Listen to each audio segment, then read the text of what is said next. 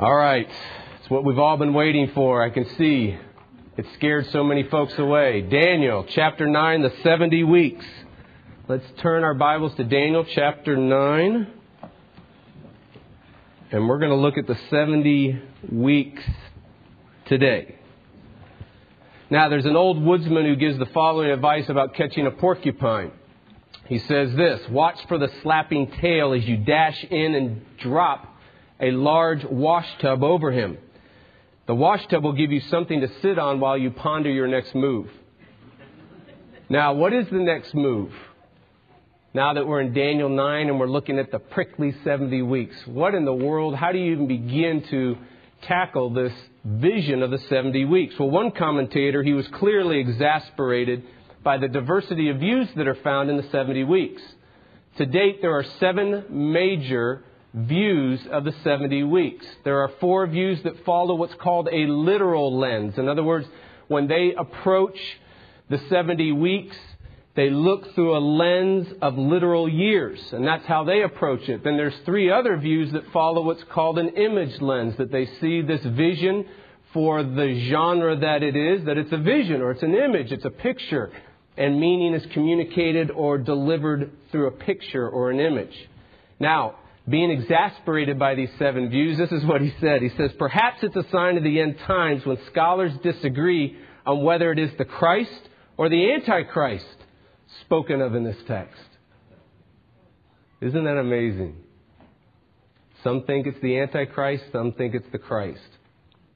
So, are you ready for the vision of the 70 weeks? I'm not. But we're going to do it anyways. Daniel chapter 9, 20 through 27. Let's stand for the hearing of God's word.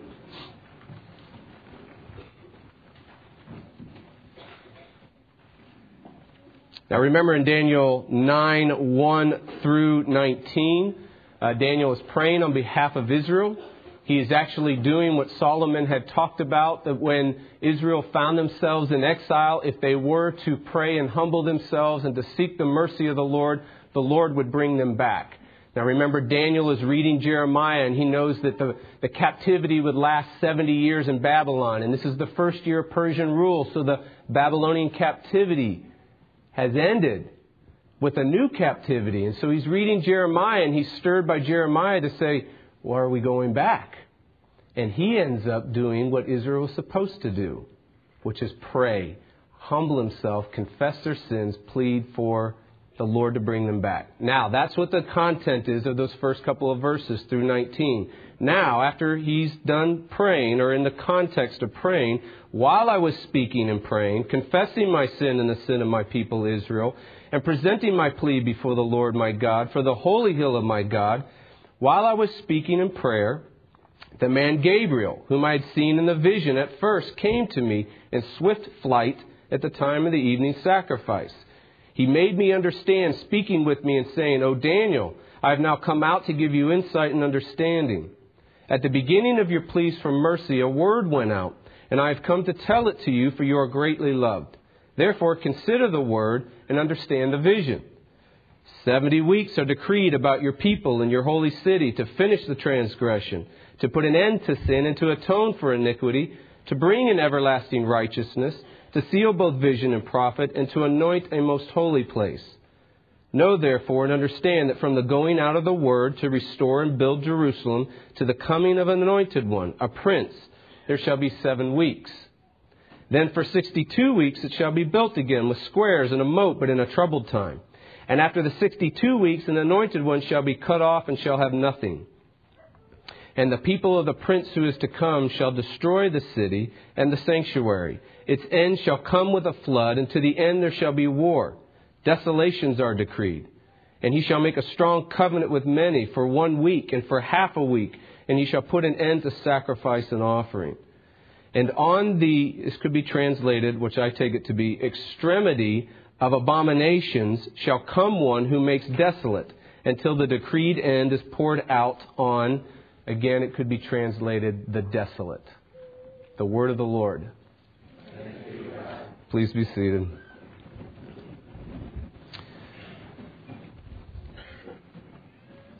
Oh Lord, we confess that we come to this passage very much uh, in need, very much acknowledging uh, lacking in understanding, very much acknowledging that it's a tough text, that it's a controversial text,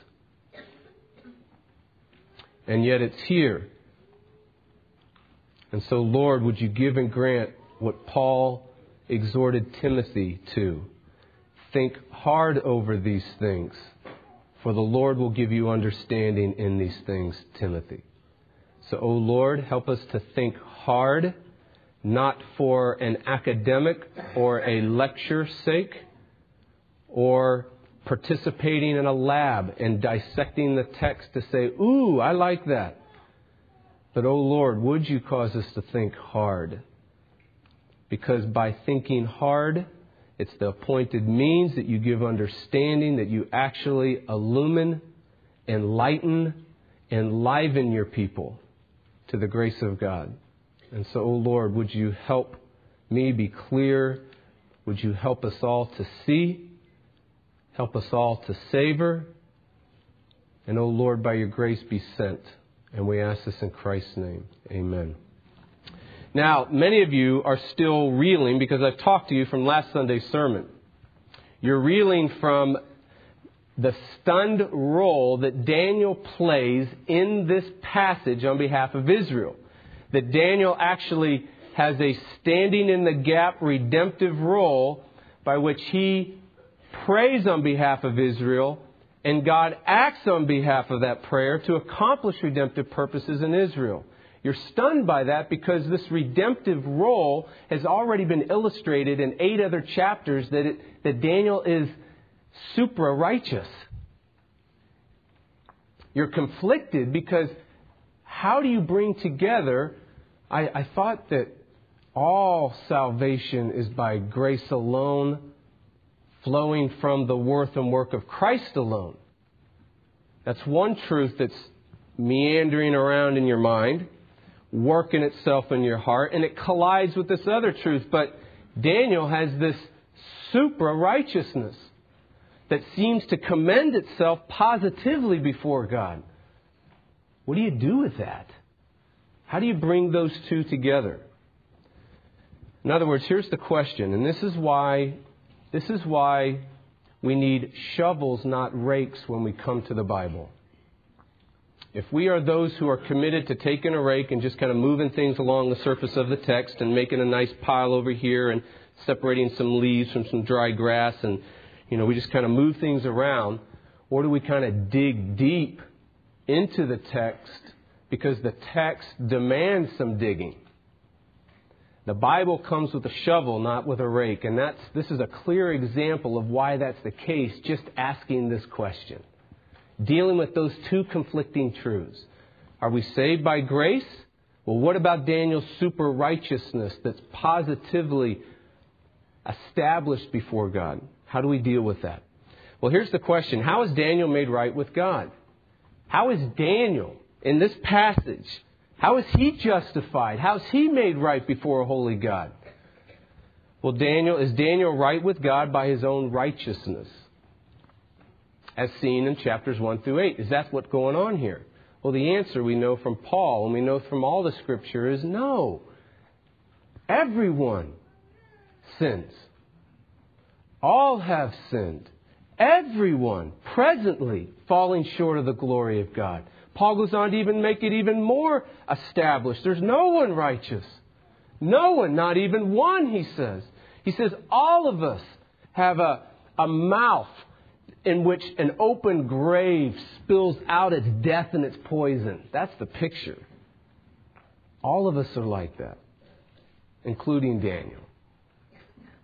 So, does Daniel have some super righteousness that makes him right before God? No, of course not. Then what are we to make, though, of this super righteousness that God sees? And he prays on behalf of Israel, and God works and, and sets in motion a historical return from an exile. What are we to make of that? Well, I want us to see, and I think we're getting there, but we, we need some more dots connected to fully get it. I want us to see that there's more going on in the Bible than be like Daniel. There's more going on in the Bible than be like Sarah or Abraham or Moses. There's more going on in the Bible than be like them. And then right there, don't be like David. And, and Abraham selling off his wife as his sister, don't be like that. Or Sarah, when she heard the news, don't laugh as if it's a big joke. Don't be like Sarah there. Or when Daniel, oh, we don't get that in Daniel. That's the tricky part, isn't it? Every other character from Noah, remember Noah is righteous, the only one in his generation, and through the righteousness of one man, the whole world is saved. And after the whole world is saved, Noah's drunk and does some disgusting things.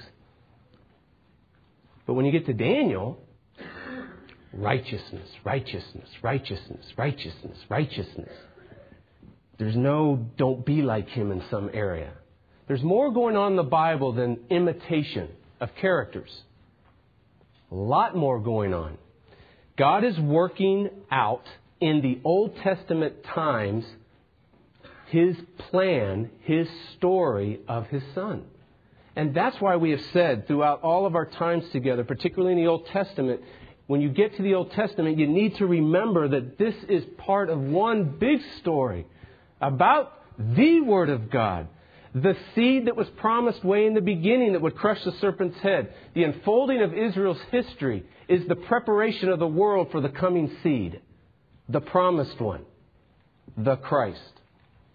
So no matter where you are in the Bible, sure it has chapters, just like any story would. And sure the chapter in that story is a self-contained unit that has an immediate context. But sure, that chapter is not fully understood if it's not placed in light of the one story of the whole Bible. Right? And so, sure, we have people, especially prophets, priests, and kings, that you got to pay particular attention to. You have major events and actions. You have institutions and places that have, in a sense, a historical role, but they have a one story role at the same time. Okay? So, the passage you're reading and I'm reading in the Old Testament, it could take its first step towards Abraham, towards Isaac, or towards Moses, or towards David, or towards Daniel. Its first step could lead you to a fellow fallen worshiper status. In other words, the first step of Daniel or David or Moses, it could be he's just like you An imitation might be involved. He's just like you. He's a sinner who is saved only by the grace of God, flowing only from the work of Christ. He's a sinner that needs desperately for God to move in on his behalf to give him salvation freely of grace. He's someone that needs the grace of God to actually grow and have a life change and to move on. He needs grace just like we do to have service and to be an instrument in the Redeemer's hands. Of course, he does. He needs all those things. But the passage also could lead not just to you and me as a fellow fallen worshiper, it could be leading and taking a redemptive role. And here's where we got to think hard. In other words, the step first could be that God has established this person, this event, this action, this institution to tie into the one story. To actually give you a skeletal pattern of the perfect one. And so, this redemptive role, he could be called and he could be set apart to serve as God's redemptive agent in the immediate historical context, which is what happens with Daniel. But in so doing, he also points beyond himself to the Redeemer, the coming one. So, what we have here is God carries out his redemptive purposes in history for Israel. What were the redemptive purposes here? They're in exile. What needs to happen? They need to return. Daniel's an agent, a redemptive agent called by God, that God works graciously in his life And so, as God works in this redemptive agent graciously, does, does Daniel do all the things we see him do apart from the grace of God in the text? The answer is no. Does any character in the Bible work out these righteous acts as a redemptive agent, fulfilling redemptive purposes for Israel at that time apart from the grace of God? No, not at all. But now that person linked to the story actually gives you a pattern of what the one to come who is the redemption will be. So when it requires a righteous person to stand before a holy God on behalf of a sinful people and move God to act on their behalf, you get an incredible picture of someone greater than Daniel. You get a picture of someone who actually stands with his own life, his own death, his own resurrection, and his powerful reign on behalf of us before God. And God says, I and I'm gracious because of you. So there's the picture we end up getting. All right? So I hope we're that little knot about, well, what about Daniel? Is he saved by grace? Of course he is. But by God's grace, he had a redemptive role in Israel's history. And by God's grace, his redemptive role points to the redemptive role of the Redeemer. Okay? All right. Now, this was all a stall because I don't want to do the 70 weeks. All right, we're trying to catch the prickly porcupine of the 70 weeks, aren't we? So our plan today is to drop the big, large wash tub over the porcupine. It, it, we're going to drop it. And we're going to see what happens when we drop it. And then we're going to sit on it so that we have time to think about what we do next week. So we're going to try to get our hands around the passage before we lift it up and actually get into the muck of the passage and the prickliness of the passage. So this is what we're going to do. The big wash tub that's dropped over the prickly 70 weeks is the big idea of chapter 9. In other words, in order to even tackle the 70 weeks, to even get in and say, where do you begin? How do you start? You have to have a big wash tub drop over the top of this mess. And the big wash tub is the big idea of Daniel chapter 9. What's the big idea? Covenant. Okay? Covenant. Now, I want you to, pr- I have to prove this because we're into proving now. We're into seven competing interpretations. So I need to prove to you that this is the case. Let's look at verse 4. I prayed to the Lord my God and made confession, saying, O Lord, the great and awesome God who keeps, what's the word? Covenant. That's at the beginning. Now let's go to the end, verse 27. And he shall make a strong, what's the word? Covenant, barit. Those two words bookend this chapter. Those two words give you the dominant idea or the big idea of this chapter. Everything else is within this context. Everything else is within this wash tub. Everything else is within there. The 70 weeks is within these two bookends of covenant. In fact, after the first four, when covenant's used, Lord, capital L O R D, Yahweh, which is God's covenant name, it all of a sudden shows up in Daniel for the first time. Seven times in eight verses. It's like one commentator says, like Daniel or the Lord is trying to make up for its absence in the first eight chapters. So the emphasis of this great chapter is covenant. Now, this means whatever the 70 weeks means, whatever it means, it must deal with the dominating idea of covenant to be, to be a right interpretation.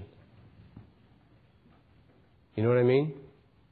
Whatever it means, it must deal with covenant to at least be on semi good mark of a right interpretation.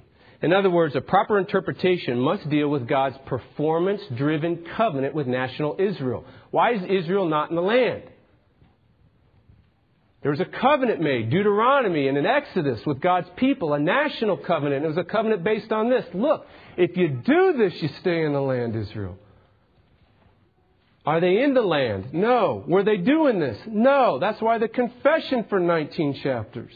We failed to do this, Daniel is saying. As a nation, as an ethnic people, as a national covenant with you, our performance has been poor.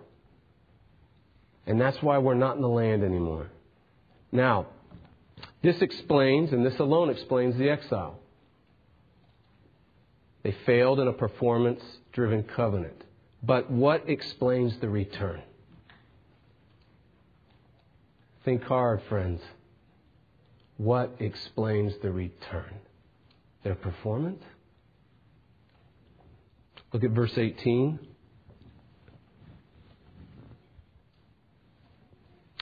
Oh my God, incline your ear and hear, open your eyes and see our desolations, the city that's called by your name. For we do not present our pleas before you because of our righteousness, performance, but because of your great mercy. So we know something else is at work here, don't we? And then what we're going to realize is what explains, once they do return and they get back in the land, what explains another spiraling, downward, sinful, national apostasy? Again, that leads to another fall, which leads to the fall of the temple in Jerusalem in 70 AD, which leads to what Jesus says at that time. It marks that the old performance driven national covenant is over. It's got to deal with that. Now, a proper interpretation must also deal with the promise driven covenant. We're saying, well, what promise driven covenant? Well, remember what Paul said in Galatians?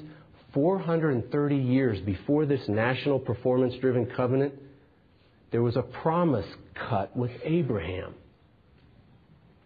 So there's another covenant that actually precedes this one.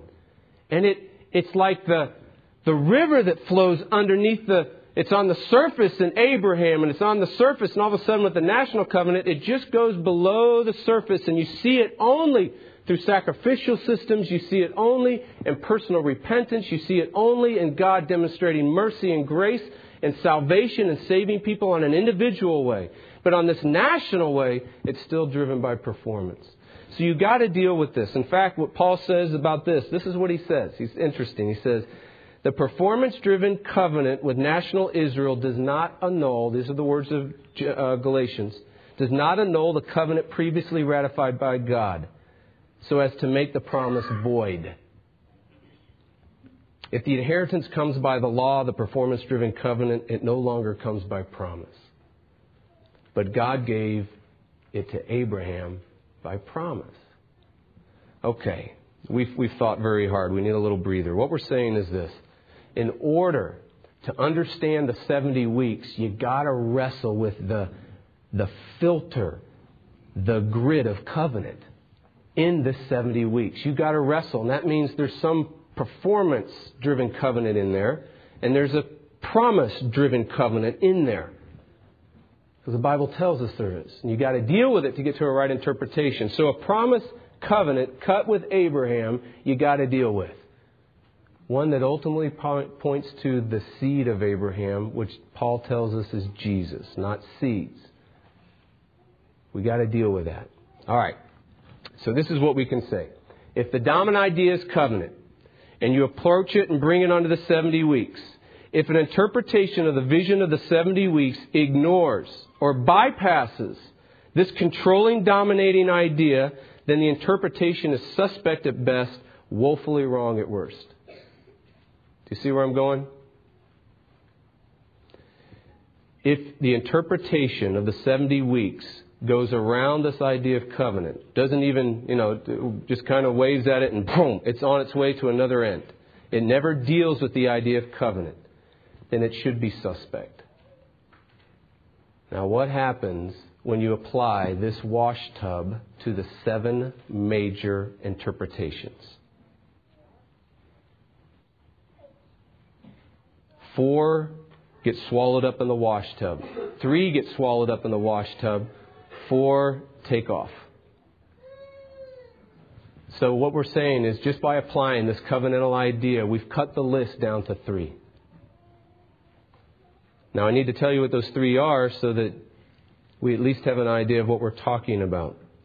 The list shortens from seven to three. Which four of the seven do you think go? The four literal interpretations. Now, here's where I step on some toes. And as my favorite pastor says, step on the shoe without messing up the shine. Okay, so let's try to not mess up your shine as I step on your shoe. Here it is. There are four interpretations that use a pair of glasses when they look at the scriptures. It's called a literal pair of glasses. In other words, meaning comes by literal numbers. There are there are 70 weeks here. And these four interpretations are trying to wrestle with the 70 weeks, or what's called 490 years. And they think this 490 years is the proper interpretation of the 70 weeks. Okay?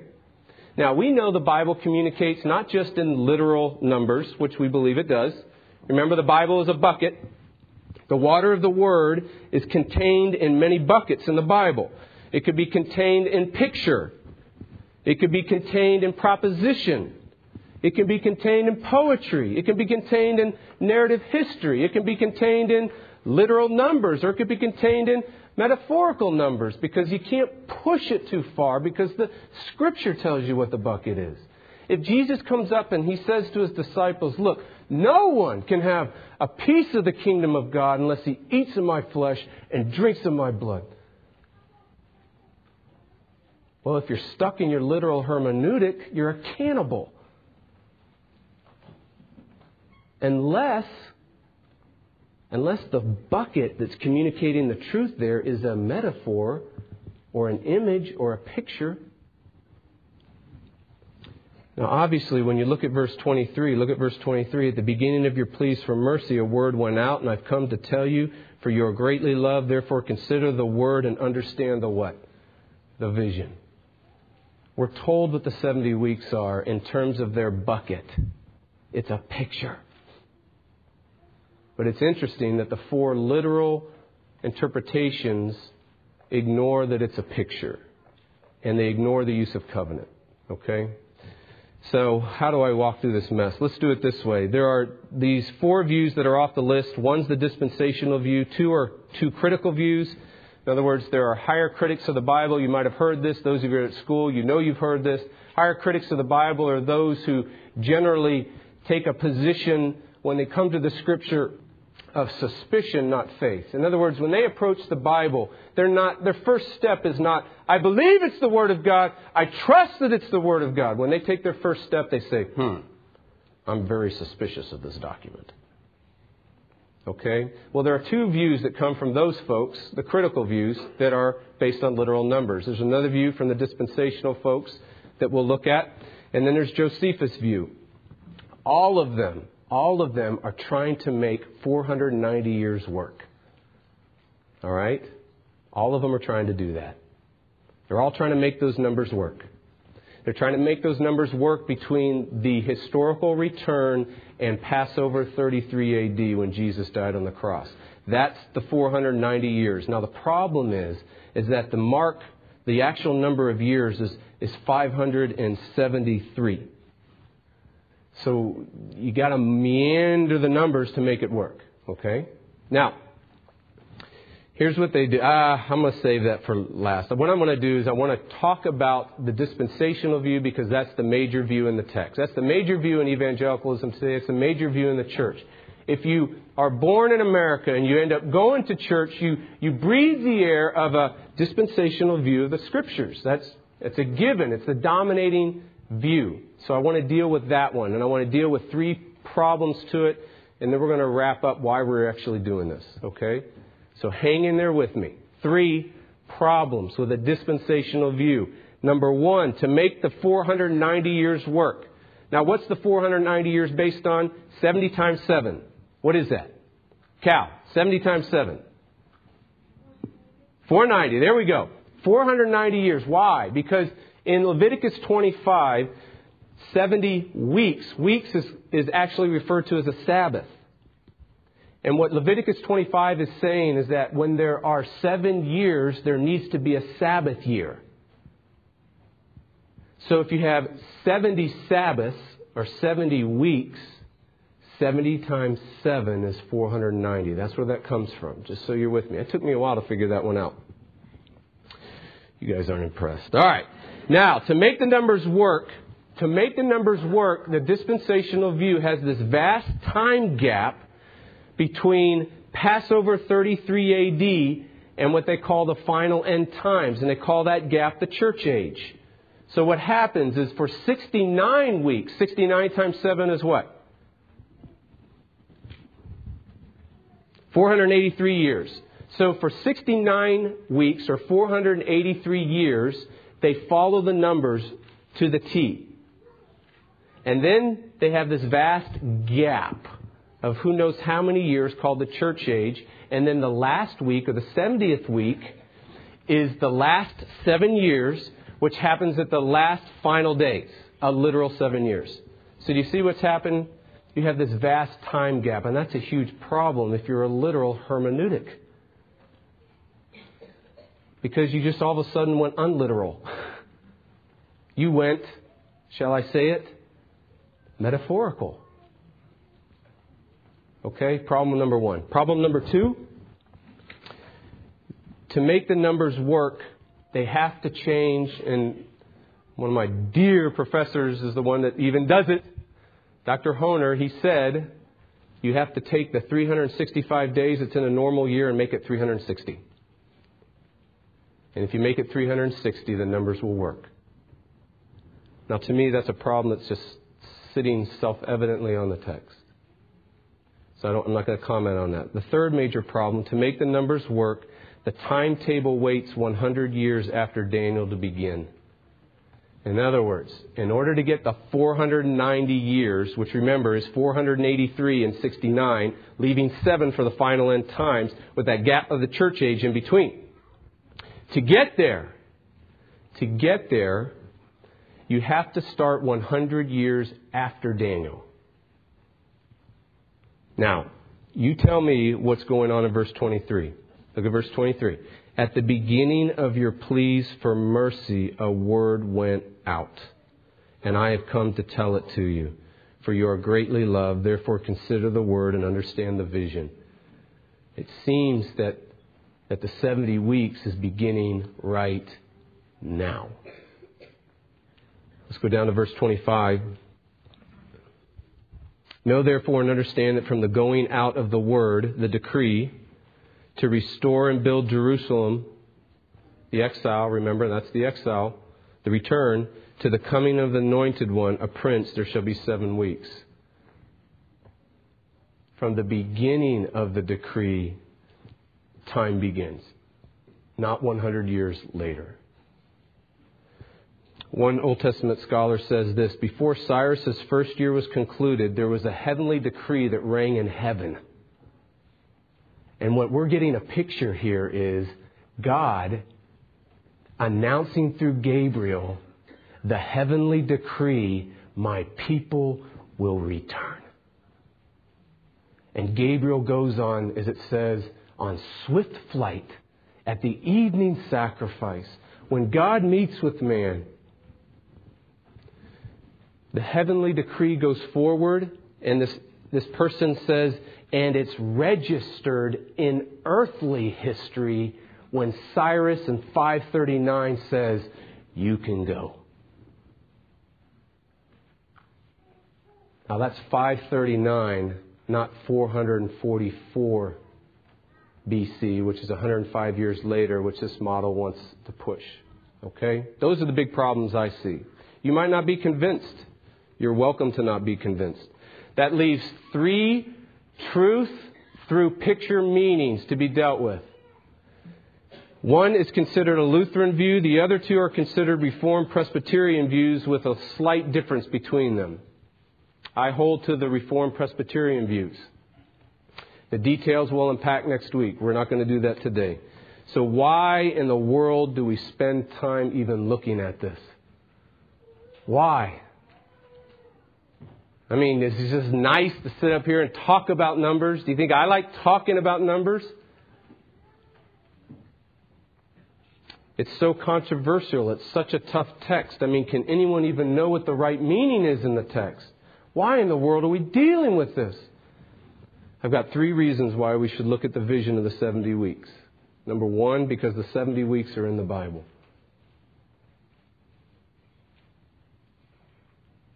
They're in the Bible. There are no wasted words in the Bible. None.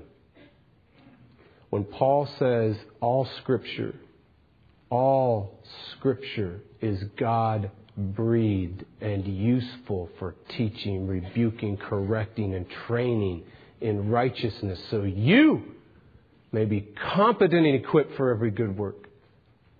He meant the 70 weeks, too. All right?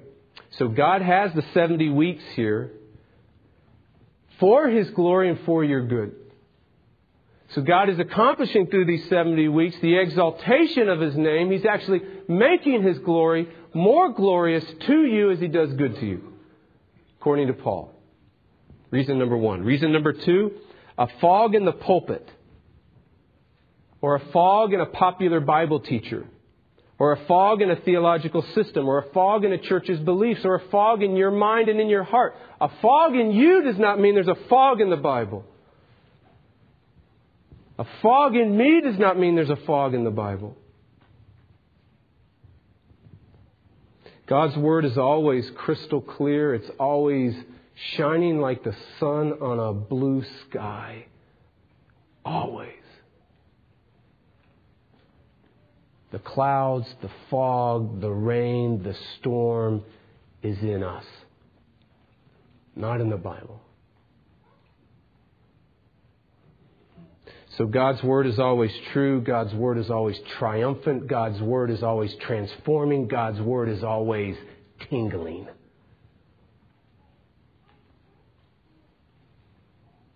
Is it tough at times? You bet. Is it tarnished? Never. Never. Last reason we should study this is because the, the answer is found in verse 27. Let's look at verse 27 together. And he shall make a strong covenant with many for one week and for half a week. He'll put an end to sacrifice and suffering. Now we're going to unpack that in tremendous detail because if you're thinking, well, good night, it's only for half a one week or half a week. Well, if literally that's what you think, it's not a very strong covenant. It only lasts for a week. How strong can that be? How prevailing can that be? How overpowering can that be? It's, it's one week. Well, again, if, if we're looking at numbers in their visionary bucket, which is an image, and then it's interesting when you take that number and find out that, that John is given that same number in Revelation, and it actually refers to the whole church age. Oh, that's a pretty long time. And why would we need to know that during this time of God's people, someone makes a strong covenant with you? The word strong literally means prevail, it means mighty, it means overpowering. In the Hebrew language in the ancient Near Eastern world, you can do two things with a covenant. You can cut a covenant, number one, or you can confirm a covenant, number two. Which one do you think is going on here? If you cut a covenant, you're establishing a covenant. You're bringing two parties together in a binding relationship, and you're cutting, beginning, establishing the binding relationship. You're bringing them together. Okay? If you're confirming a covenant, you're honoring a covenant already made. You're making it strong. You're making it prevail. You're making it big. You're making it overpowering. That's what's happening here. How do I know?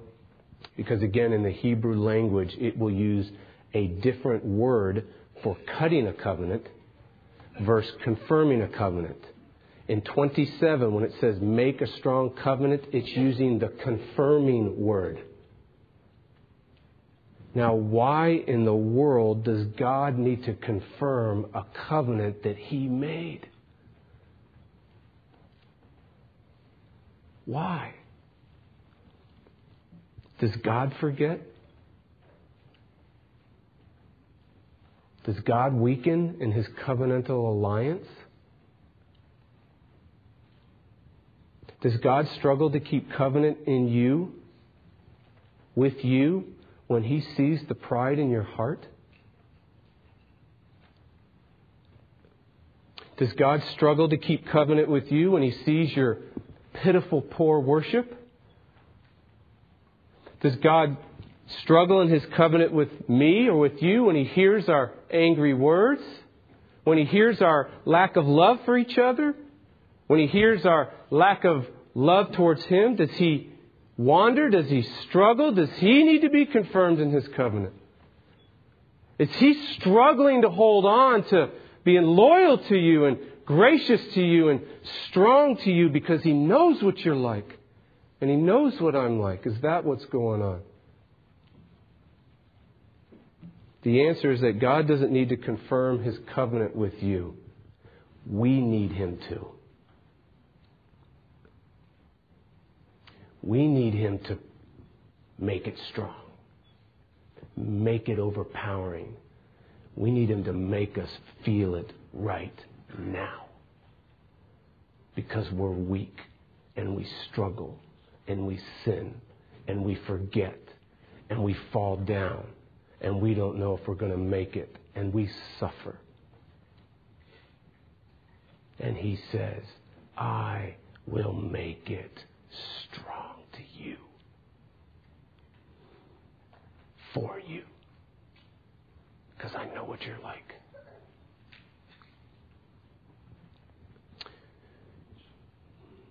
You weaken in your faith and obedience, and God always remains strong. You weaken in doing good, and God always remains strong.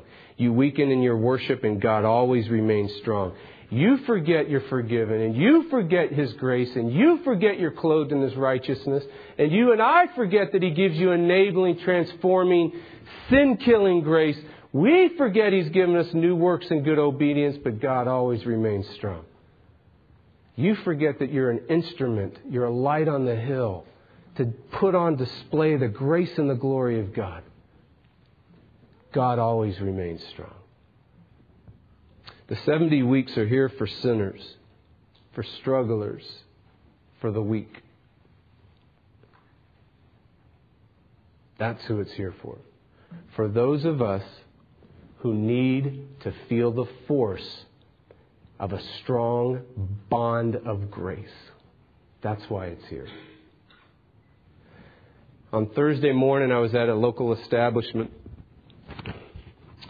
and uh, studying for this week, and I was thinking out loud the Jubilee, and we'll think that out loud together next week. But I was thinking out loud the Jubilee, and I looked up from my computer, and you have one of those, you know, those thoughtful, reflective, prayerful stares into nowhere that you do. They just kind of looked out, and when I looked out, I saw into the parking lot of this establishment a middle aged married couple hugging. And I looked and, and uh, I thought, no big deal. You know, it's a normal husband wife hug before you get off and you go to work for the day and you separate. You know, I love you, honey. Have a good day. Uh, but very quickly, uh, it was apparent it was not your goodbye hug. It was a very intense hug.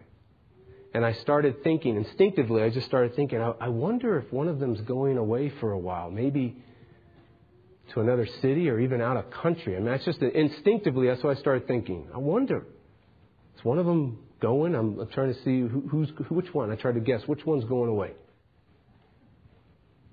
And then the hug shifted while I was thinking that.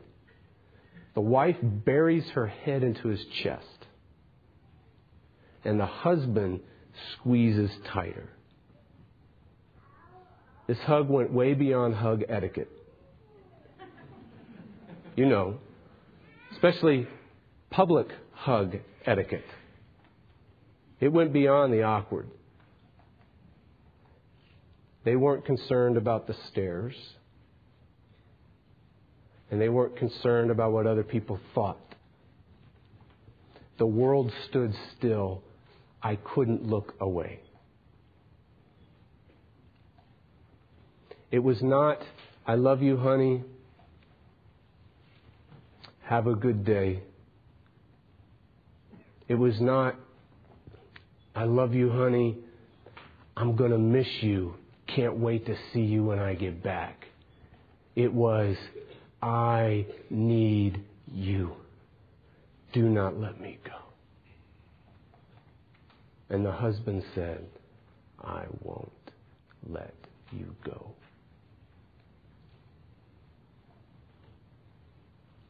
If you can feel the force of that, you can feel the force of the 70 weeks. Brothers and sisters, I'm here to tell you if your interpretation of the 70 weeks doesn't move you to feel the force of His hold on you, it's a wrong interpretation.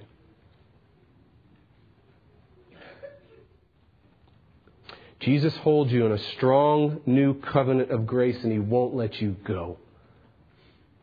That should make you tingle. That should make you tremble. That should make you trust Him. Amen.